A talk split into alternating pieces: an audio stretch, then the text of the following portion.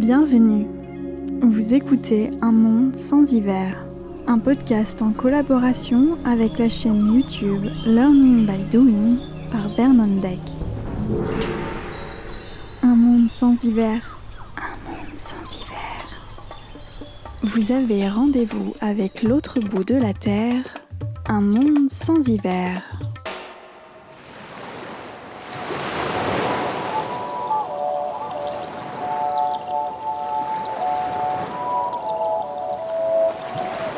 Avez-vous déjà ressenti cet ennui du quotidien Cette envie de tout quitter pour partir, vivre autre chose, de plus simple, peut-être de plus vrai? J'ai souvent cette drôle d'impression de ne pas être exactement à ma place, de ne pas vivre pleinement ce pourquoi j'ai été faite. C'est pourquoi j'ai décidé de tout plaquer, mon job, mon appartement, mes petites habitudes. Durant six mois, je vais tenter un autre mode de vie sur le voilier de mon compagnon en Indonésie. Et si tout comme moi, vous envisagez de tout quitter pour partir à l'aventure, que vous avez envie de découvrir le monde, ou bien que simplement vous aimez écouter des récits de voyage, cette émission est faite pour vous.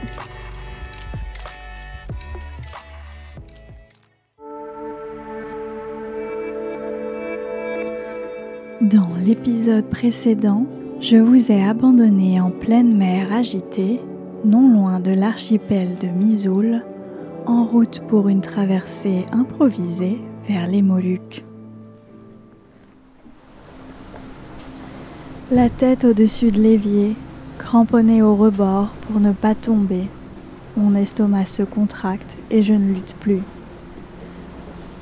Le peu de crackers que j'avais réussi à avaler dans la journée rejoignent le fond de l'évier.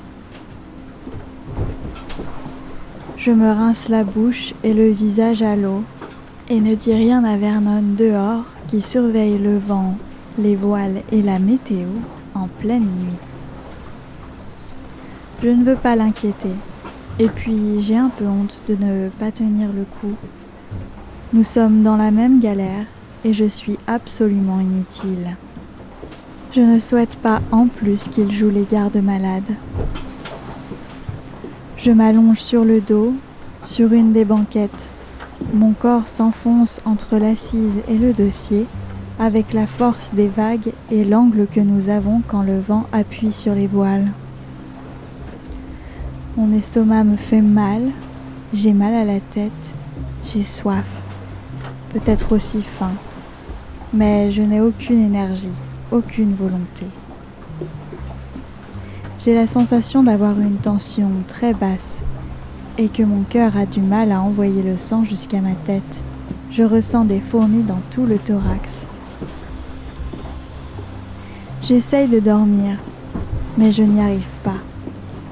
Je sens la nausée me revenir, je me précipite de nouveau au-dessus de l'évier, que j'atteins de justesse avant une catastrophe vomitive. Vernon me surprend. Il descend dans la cabine me voir, s'assurer que je vais bien. Je ne dois pas avoir bonne mine car mon discours sur le fait que je ne vais pas si mal ne semble pas le convaincre. Il part me chercher une bouteille d'eau, nettoie l'évier gentiment et part dans la salle de bain. Il en revient avec des pilules anti-mal de mer. Il me conseille de les prendre pour que cette traversée ne soit pas un enfer pour moi. De base, je ne suis pas très médicament, mais au point où j'en suis, je ne rechigne pas la moindre solution qui pourrait me faire me sentir mieux. J'avale le médicament. Après une quinzaine de minutes, je commence à me sentir un peu plus détendue et sombre dans un sommeil profond. Enfin un peu de paix. Je rêve que je suis chez moi, en Savoie sur la terre ferme, rien ne bouge, il fait beau et je m'y sens bien. Quand tout à coup j'entends une voix lointaine, elle se rapproche, c'est Vernon. J'ouvre les yeux et en quelques secondes le mal-être me revient. Le cauchemar n'est pas dans mon sommeil, mais c'est ma réalité. Vernon m'annonce qu'il doit tirer un bord, c'est-à-dire changer de direction à 90 degrés. Ce changement de cap va faire pencher le bateau de l'autre côté. Et si je reste sur cette banquette, je vais finir au sol. Je rassemble ma bouteille d'eau, mon paréo qui me sert de drap, et mon courage, et me prépare à changer de banquette quand le bateau changera de direction. Tu es prête? me demande Vernon. J'acquiesce. Vernon tire le bord, le bateau tourne. Pendant un court instant, tout devient calme à bord, ou presque. Vernon change la voile de côté, et nous voilà de nouveau tirés par le vent dans une mer agitée. Je me laisse tomber sur l'autre banquette. Je n'ai absolument pas d'énergie et me sens comme groggy, absente. La pilule m'a effectivement coupé la nausée, mais je plane complet. Je peine à réaliser ce qu'il se passe. Est-ce que nous sommes partis depuis longtemps? Ai-je beaucoup dormi? Alors que j'essaye de rassembler mes esprits, je réalise que mes pieds ont froid. J'ai la sensation qu'ils sont mouillés. Je les touche pour confirmer mon impression. Ils sont effectivement mouillés. Je me demande pourquoi. Puis en prêtant un peu attention dans la pénombre de la cabine, je tends l'oreille dans le brouhaha des vagues et du vent et réalise que j'entends de l'eau, tout près. Je tends mon bras contre le sol, je sens l'eau ruisseler sur mes doigts. Oh mon Dieu, d'où vient cette eau? Est-ce que j'hallucine? J'appelle Vernon qui est en train de batailler avec les voiles dehors car le vent forcit. Je lui crie qu'il y a de l'eau au sol, que je suis inquiète. Malheureusement, il ne peut pas venir vérifier à la minute, mais me rassure en me disant que c'est sûrement l'un de nos réservoirs d'eau potable qui fuit, car nous penchons, et que l'un des couvercles est peut-être mal vissé. J'ai du mal à le croire, mais je sens bien que je ne suis pas en pleine possession de mes moyens, et mon jugement n'est sûrement pas des plus fiables. Malgré l'angoisse qui monte, J'essaye de garder mon calme. Je ne supporte pas où je suis, ce que je vis. Je me force à penser aux choses que j'aime sur Terre, au lieu où j'aimerais être, là tout de suite. Ce n'est pas très compliqué. À peu près tous les endroits du monde me seraient plus agréables que d'être à l'intérieur de ce bateau, au milieu de ces vagues dans la nuit noire. Je pense à la maison de mon père, je pourrais être assise dans l'un des canapés, avec mon gros chat sur les genoux, sous un rayon de soleil. Je pourrais être allongée dans mon lit, dans des draps propres, au calme, avec les oiseaux qui chantent au petit matin. Je pourrais être sur mon balcon, à Valorcine, avec une tasse de thé à regarder les montagnes enneigées, ou encore sur la côte d'Azur, accompagné du chant des cigales et du bruit des enfants qui jouent dans la piscine. Je me remémore tous les lieux que j'aime, chaque détail, et je fuis cette odieuse réalité de cette traversée, ce mouvement incessant, le vacarme des vagues qui se fracassent sous le bateau, le vent qui fait siffler les voiles et les cordes. Je n'en veux plus, je n'en peux plus.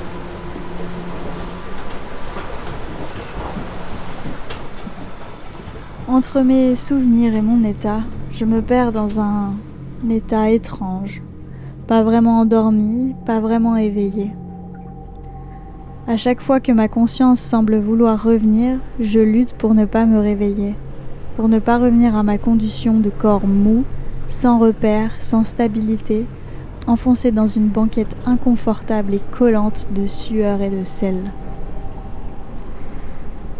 Je ne sais pas combien de minutes ou d'heures s'écoulent ainsi, sans que je ne bouge, sans boire, sans manger, sans aller aux toilettes. Lentement, je glisse dans les limbes. Mes souvenirs se mélangent. Je parle dans ma tête aux gens que j'aime et ceux que je n'aime plus. Quand soudainement, une étrange présence se fait sentir. Mes yeux ne sont pas ouverts, mais je la sens, tout près. Elle me fait une boule dans le ventre. Je ne veux pas ouvrir les yeux et revenir à la réalité, mais cette présence me gêne. Je dois ouvrir mes yeux. Mes paupières s'ouvrent sur la cabine, vaguement éclairée par l'écran du GPS qui diffuse une lumière jaunâtre contre les parois. Une silhouette noire se dessine. Ce n'est pas Vernon. Elle est trop fine et porte une robe. Elle me regarde sans que je ne vois son visage. Elle vient s'agenouiller près de moi. Ça y est, c'est sûr, je vais mourir. C'est ce que je pense à cet instant. Cette silhouette, c'est la mort, venue me chercher. Je ne bouge pas et je l'accepte, puis tout devient noir. J'espère que vous n'avez pas le mal de mer. Un monde sans hiver. Sans hiver. Je me réveille en sueur. Le bruit d'eau sous moi est de plus en plus intense et m'a réveillée. Je ne suis pas morte. Mais ça ne me soulage pas pour autant. L'enfer est bel et bien toujours là, en mer. J'essaye de retrouver mes esprits. Il faut que je me prenne en main. Fini les divagations et le déni de la réalité. Ok, c'est vraiment pas une partie de plaisir, mais il faut que je mange, il faut que je boive, il faut que je tienne. Ça va bien s'arrêter à un moment. Je commence par me relever et boire toute l'eau de ma bouteille. À peine je suis assise et que je dois tenir ma tête droite dans ce mouvement, que mon inconfort et mon mal-être revient. Je lutte, je me motive à manger. Je tends le bras jusqu'au frigo et tâtonne dans le noir. J'attrape une pomme. Ça me semble être un aliment assez frais et facile à manger malgré mon mal de mer. Je me rallonge et mange doucement ma pomme. Ça me demande beaucoup d'efforts, mais je sens que ça me fait du bien. Je pense à Vernon, qui est éveillé depuis près de 24 heures en boule dans un coin du cockpit, dur comme du bois, avec un oreiller, probablement déjà détrempé par les vagues. Ça me désole pour lui, mais en même temps, je me demande quel genre d'humain peut aimer et volontairement s'infliger de telles conditions. Je dois aller aux toilettes. Ça ne m'enchante pas du tout, mais il est temps. Je ne sais pas trop pourquoi, mais j'informe Vernon que je vais aller aux toilettes. Il me dit d'attendre. Il va se mettre sous le vent, c'est-à-dire changer de direction pour avoir le vent par l'arrière. J'attends sans trop comprendre quand soudain, le bateau se calme. Le bruit est moins fort. Le bateau est un peu plus stable. On croirait une autre traversée, une autre mer. Des conditions de navigation très calmes. Enfin un peu de répit. Pourquoi personne ne m'a dit qu'on pouvait faire des pauses comme ça Vernon m'explique que dans le feu de l'action ces dernières heures, il n'y a pas vraiment pensé, puisqu'il souhaite tellement que l'on arrive vite, sans perdre de temps, qu'il n'a pas vraiment voulu faire de pause dans des directions opposées à notre destination. Il en est désolé. Je me lève pour aller aux toilettes, quand je réalise qu'au sol, beaucoup d'eau ruisselle. Ce n'était pas une hallucination. L'intérieur du bateau est plein d'eau. J'alerte Vernon et allume la lumière pour constater les dégâts. La première réaction de Vernon, c'est Est-ce que c'est de l'eau douce ou salée? Tu pourrais la goûter? En voyant l'eau noirâtre au sol, pleine de cheveux, je lui annonce que s'il ne souhaite pas que je reprenne les vomis à répétition, je passe mon tour sur la dégustation d'eau et je pars aux toilettes. Vernon descend en cabine et goûte l'eau du bout des doigts. L'eau est salée. Verdict, nous prenons l'eau. Il ne manquait plus que ça. Le peu de stress dont j'avais réussi à me défaire en étant sous le vent revient au galop. Nous sommes au milieu de l'océan et Chielion prend l'eau. Le cauchemar n'est pas fini et la nausée n'est pas loin. Vernon et moi inspectons le bateau pour comprendre d'où vient l'eau il n'y a pas assez d'eau à bord pour suspecter des dommages dans la coque. De plus, malgré le brouhaha incessant à bord, nous n'avons pas remarqué de bruit qui indiquerait que nous avons heurté quelque chose. Vernon vérifie que j'ai bien refermé les robinets d'eau dans la salle de bain après avoir utilisé les toilettes. Rien à signaler. Le sol de la salle de bain n'est même pas mouillé. Je lui dis que le, le bruit d'eau que j'ai entendu semblait venir d'en dessous moi, sous la banquette. Nous soulevons la banquette qui se trouve sur l'un des réservoirs d'eau. Mais toujours rien. Le réservoir est bien fermé, mais en ouvrant les rangements derrière la banquette, nous découvrons notre aspirateur, les outils de Vernon, les câbles et pièces de rechange pataugeant dans plusieurs centimètres d'eau. La nausée me revient. Je retourne m'allonger et reprends une demi-pilule anti-mal de mer. Vous êtes à bord du voilier Chihelien dans un monde sans hiver. Bon vent. Vernon suit les marques d'eau et découvre enfin les raisons de la fuite. Le filtre à eau du moteur fuit, il est mal scellé, et quand le bateau penche de ce côté, la pompe se trouve sous la ligne de flottaison, et la pression de l'eau est trop grande et finit par s'infiltrer sur les côtés du filtre. Et le mouvement en mer est bien trop important pour tenter de vouloir résoudre le problème. La solution la plus simple est d'enlever le filtre à eau et de brancher l'arrivée d'eau directement au moteur. En pleine mer, il n'y a pas beaucoup d'algues ou de saleté, et de toute manière, jusqu'ici, nous n'avons navigué qu'à la voile. Vernon remet le cap sur les Moluques. Le bateau se penche de nouveau, et le mouvement redevient aussi insupportable qu'auparavant. Vernon descend vérifier que le moteur ne laisse plus entrer d'eau. Aucun problème. Nous ne coulerons pas cette nuit au milieu de la mer de rames. En revanche, nous resterons à patauger dans cette eau collante, rendant le sol glissant jusqu'à notre arrivée. Je respire un peu mieux et reprends ma fuite de la réalité en rejoignant les bras de Morphée une nouvelle fois. Quand le jour commence à se lever, les Moluques se dessinent au loin à l'horizon.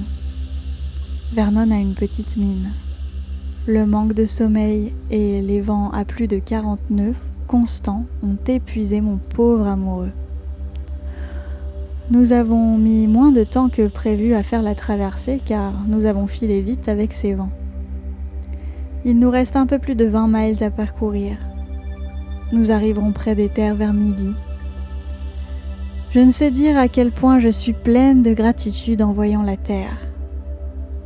En repensant à la nuit qui vient de s'écouler, tout me semble irréel, comme au réveil d'une cuite monumentale, les mêmes symptômes que la gueule de bois. Maux de tête, déshydratation, maux de ventre et faiblesse. J'ai pour la première fois un peu faim. Je me blottis contre Vernon, honteuse d'avoir été d'une inutilité sans nom cette nuit. Vernon est adorable et me remonte le moral en me disant qu'il n'a pas eu souvent des traversées comme celle-là, qu'elle est probablement dans le top 3 des pires traversées en mer qu'il ait pu vivre, et que pour une première, ce n'étaient pas des conditions idéales et que je m'en suis bien sortie. Ma boule au ventre de stress ne disparaît pas pour autant, malgré l'approche de la Terre. La houle se calme enfin. Les terres empêchent les vagues de se former. L'eau devient calme et le mouvement à bord redevient agréable. Les Moluques ont un paysage bien différent. Les forêts vertes semblent plus sèches et avoir des arbres aux allures plus petites. Le vert de la végétation est moins clair, moins fluo que les jungles de Raja en pâte, et je vois se dessiner quelques montagnes. Avant même d'être près des côtes, le vent transporte les odeurs sucrées des clous de girofle et noix de muscade dans les airs jusqu'à nous. Vernon a repéré une baie au nord des Moluques où nous devrions pouvoir jeter l'ancre et être au calme le temps de nous remettre de nos émotions. À peine Vernon jette l'ancre, la pression se relâche, je fonds en larmes. Ce n'est pas que je sois triste, je n'ai pas de raison particulière de pleurer, mais je crois que les différentes émotions que j'ai accumulées durant ces dernières 24 heures ont besoin de s'évacuer. Je sens qu'en pleurant, c'est toutes mes angoisses qui sortent et glissent sur mes joues. J'appelle mes parents pour débriefer toutes nos aventures et poser des mots sur toutes mes impressions étranges dans ma langue maternelle. Un monde sans hiver. Un monde sans hiver. Vous avez rendez-vous avec l'autre bout de la Terre, un monde sans hiver.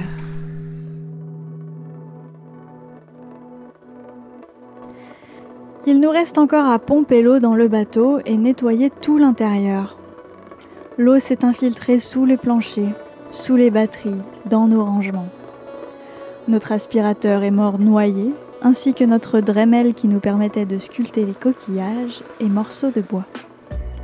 Une partie de notre nourriture est à jeter aussi.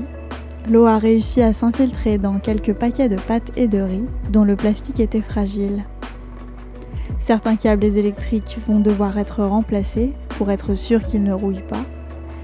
Tout est humide et collant de sel à l'intérieur. Je découvre la pompe manuelle pour évacuer l'eau. Vernon pompe et moi je m'occupe d'orienter le tuyau de façon à ce qu'il aspire un maximum d'eau. L'eau est ensuite évacuée dehors. Il nous aura fallu presque une heure pour vider l'eau de l'intérieur. Il a fallu ensuite laver et rincer à l'eau douce ce que l'on a pu sauver. Spécialement les conserves qui rouillent à vue d'œil si elles ont été en contact avec l'eau de mer.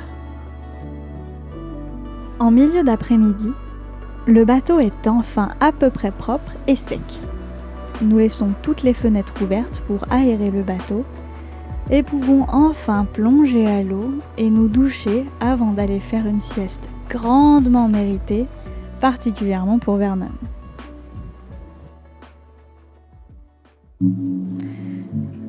Nous nous attendions à avoir de la visite des locaux dans la journée, probablement curieux de notre présence ici, mais nous n'avons vu personne, juste quelques scooters roulés au loin.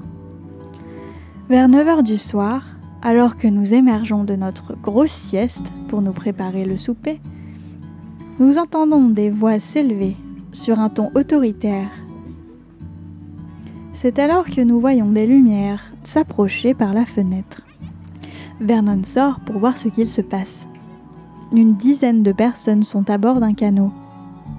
Deux d'entre eux sont en uniforme militaire et s'adressent à nous de manière assez agressive. Nous ne comprenons pas ce qu'ils veulent. Après quelques minutes, ils repartent sans que nous comprenions vraiment ce qu'il se passe.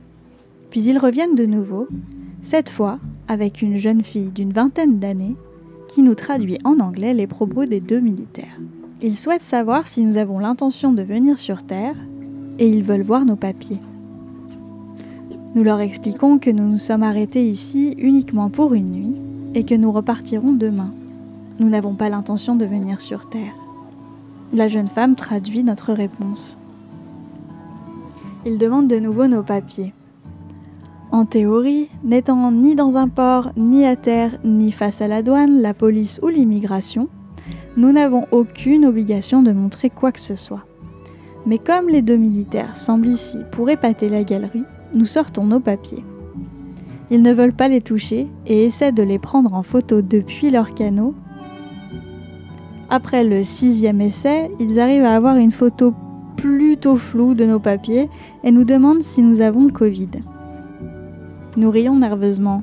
Nous sommes exténués, à peine remis de notre traversée, et voilà déjà qu'on vient nous parler du Covid alors que nous n'avons même pas mis un orteil à terre. Comme si on allait leur répondre Oui, oui, on est super malade, on vient d'avoir un test qui nous affirme qu'on a le Covid et on a décidé de venir dans votre village pour vous le refiler. Je garde mes sarcasmes pour moi et leur réponds que non, nous n'avons pas le Covid, que nous avons été testés négatifs quelques jours auparavant et que nous n'avons pas croisé d'humains depuis. Je leur sors les résultats de nos tests et leur tends les papiers qu'ils éclairent avec leur lampe torche, toujours sans vouloir les toucher. Après quelques secondes, l'atmosphère se détend. Ils nous demandent s'ils peuvent monter à bord pour faire des selfies avec nous. Non pas que ça nous enchante, mais par politesse, nous prenons la pause avec la dizaine de personnes qui étaient dans le canot. Il nous conseille d'aller visiter Ora Beach demain, à quelques miles d'ici. En quelques instants, nous sommes passés des hostilités anxieuses à une franche camaraderie, nous proposant d'aller faire du tourisme dans le coin. Bien que tout le monde soit très sympa, nous les informons gentiment que nous sommes très fatigués et que nous souhaiterions dîner et aller nous coucher sans trop tarder. Sans autre, toute l'équipe regagne le canot en nous lançant des Good Night Mister. Après un gros bol de soupe de légumes et de nouilles, nous regagnons le lit pour la deuxième fois de la journée. Mais nous ne nous faisons pas prier pour trouver le sommeil. Demain, nous aurons la journée pour nous remettre avant de repartir, de nouveau, en fin d'après-midi, pour deux jours et deux nuits de navigation, le long des Moluques, jusqu'à la ville d'Ambon.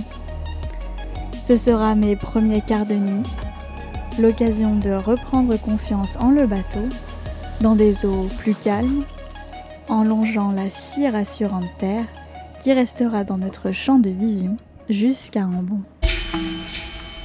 Tour d'horizon d'un monde sans hiver. Une histoire, une observation, une anecdote. Je suis vos yeux et vos oreilles et vous décris l'autre bout de la Terre.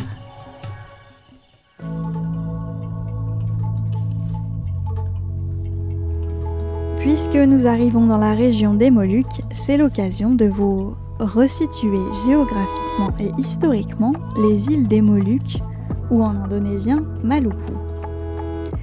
Les Moluques sont un archipel à l'est de l'Indonésie, divisé en deux groupes d'îles, Maluku Utara au nord et Maluku. Les Moluques du nord, appelés Maluku Utara, sont situés entre la Papouasie-Nouvelle-Guinée et l'île de Sulawesi. L'île principale et la plus connue est Halmahera. Ce nom vous est peut-être familier car si vous avez suivi les épisodes précédents du podcast, Almahera est l'île que nous avons rejoint après notre arrivée à Jakarta. Nous avions atterri dans la ville de Ternate, où nous avions été arrêtés en plein élan, puis placés en quarantaine sur la petite île de Meti.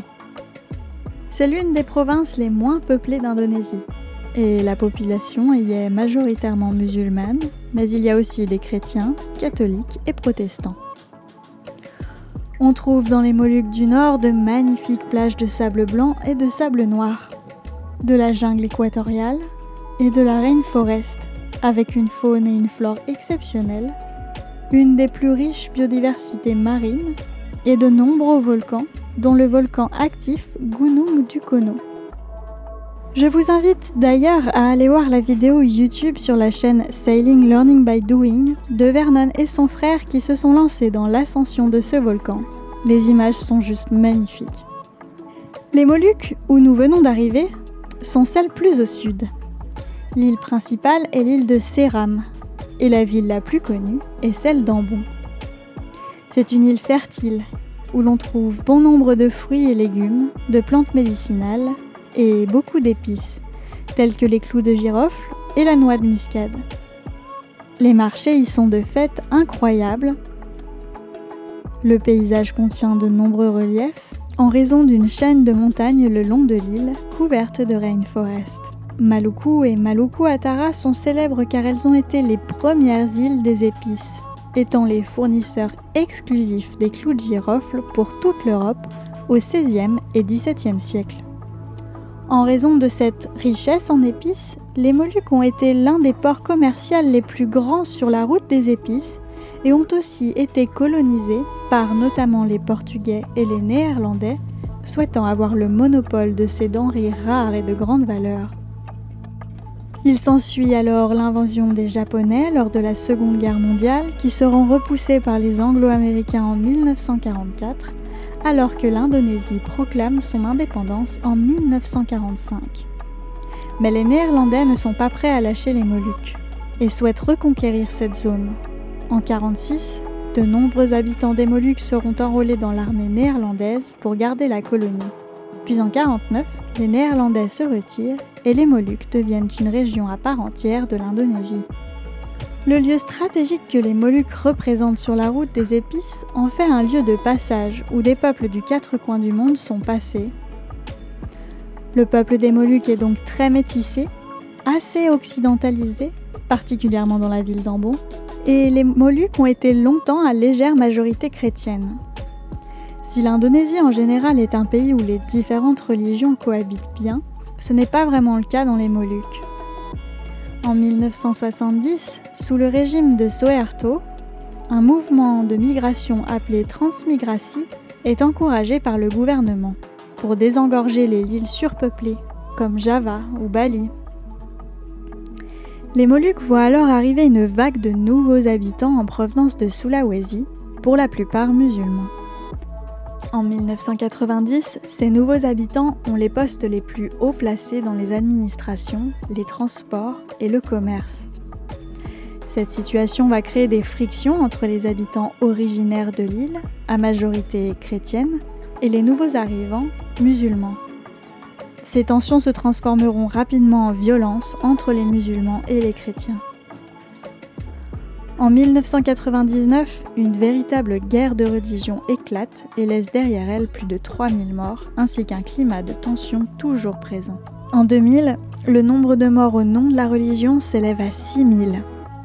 Le gouvernement propose alors de créer deux provinces, celle du nord, Maluku-Utara, qui sera celle à majorité musulmane, et celle du sud, Maluku, à majorité chrétienne. Mais le conflit ne désenfle pas pour autant. Malgré la migration de plus de 500 000 personnes, en 2002, le bilan du nombre de morts s'élève à plus de 13 000. Fin février 2002, chrétiens et musulmans signent un accord prévoyant la fin des hostilités et des actions séparatistes. Toujours de nos jours, pour pallier aux tensions générées par les différentes croyances, les différents villages et villes ne sont pas mixtes. En dehors de ces tensions qui ne sont pas vraiment visibles en tant que simples visiteurs, les Moluques sont encore préservés du tourisme de masse et offrent de nombreuses richesses naturelles, permettant d'expérimenter des activités outdoor et culturelles. Malheureusement pour nous, nous y sommes arrivés en plein début de crise du Covid et en pleine saison des pluies qui sont diluviennes dans les Moluques du Sud. Nous n'avons donc pas pu profiter autant que nous l'aurions souhaité de la belle île de Seram. Mes sources de l'histoire des Moluques me proviennent du Larousse, du livre Indonesia, etc. d'Elisabeth Pizzani, Wikipédia, le site web insideindonesia.org et les récits de nos hôtes à Almaera. Comme dans chaque épisode de cette saison 3, je réponds à l'une de vos questions. Aujourd'hui, je réponds à Joël qui se demande comment nous nous douchons et si nous avons de l'eau chaude à bord. Alors merci Joël pour cette question. Euh, à bord de Chielion, on n'a pas d'eau chaude pour différentes raisons. Bon, premièrement, on n'en a pas vraiment besoin euh, en étant sous les tropiques. Euh, c'est pas une nécessité pour se laver. Euh, l'eau de la mer en général est à une température relativement agréable, d'autant plus quand c'est la journée et qu'il fait chaud.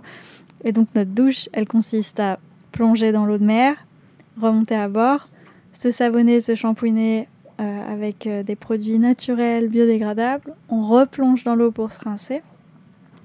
Et quand on remonte, on se rince à l'eau douce. Pour ça, on a deux bidons avec euh, une pompe manuelle à air et un autre avec une pompe électrique avec un peu plus de débit. Et on se rince à l'eau douce avec ces, ces, deux bidons. Et l'avantage de ces bidons, c'est qu'on peut les laisser au soleil particulièrement l'après-midi, en une ou deux heures, on a une eau tiède, voire chaude. Donc euh, même quand on a envie d'une douche plus ou moins chaude, c'est possible. Avoir un chauffe-eau à bord, euh, ça serait possible, mais ça demande beaucoup de changements. Donc déjà, il faut savoir qu'à bord de Chialion, on n'a pas de désalinisateur.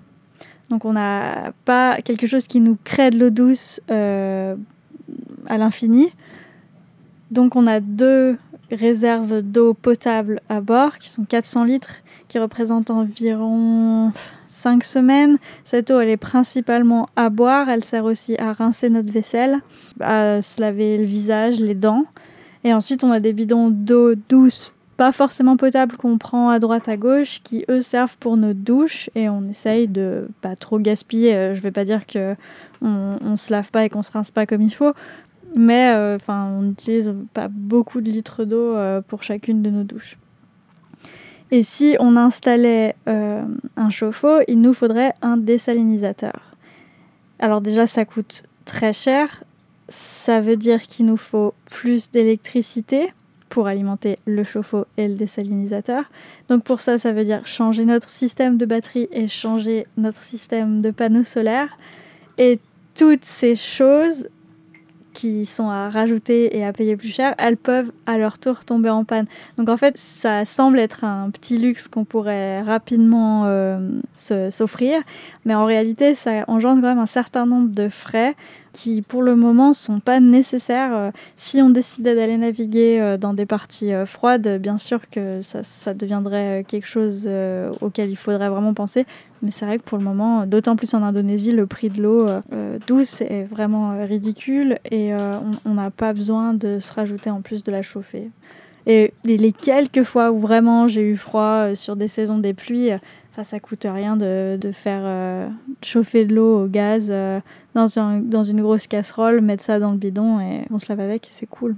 Donc voilà, vous savez tout sur nos douches à bord de Chielion. Joël, n'hésite pas si tu as d'autres questions. Même chose pour les autres auditeurs. Je vous répondrai avec plaisir dans les prochains épisodes. Pour poser vos questions, c'est simple. Idéalement, vous vous enregistrez sur votre téléphone avec une application euh, type euh, WhatsApp, Facebook Messenger, ce que vous voulez.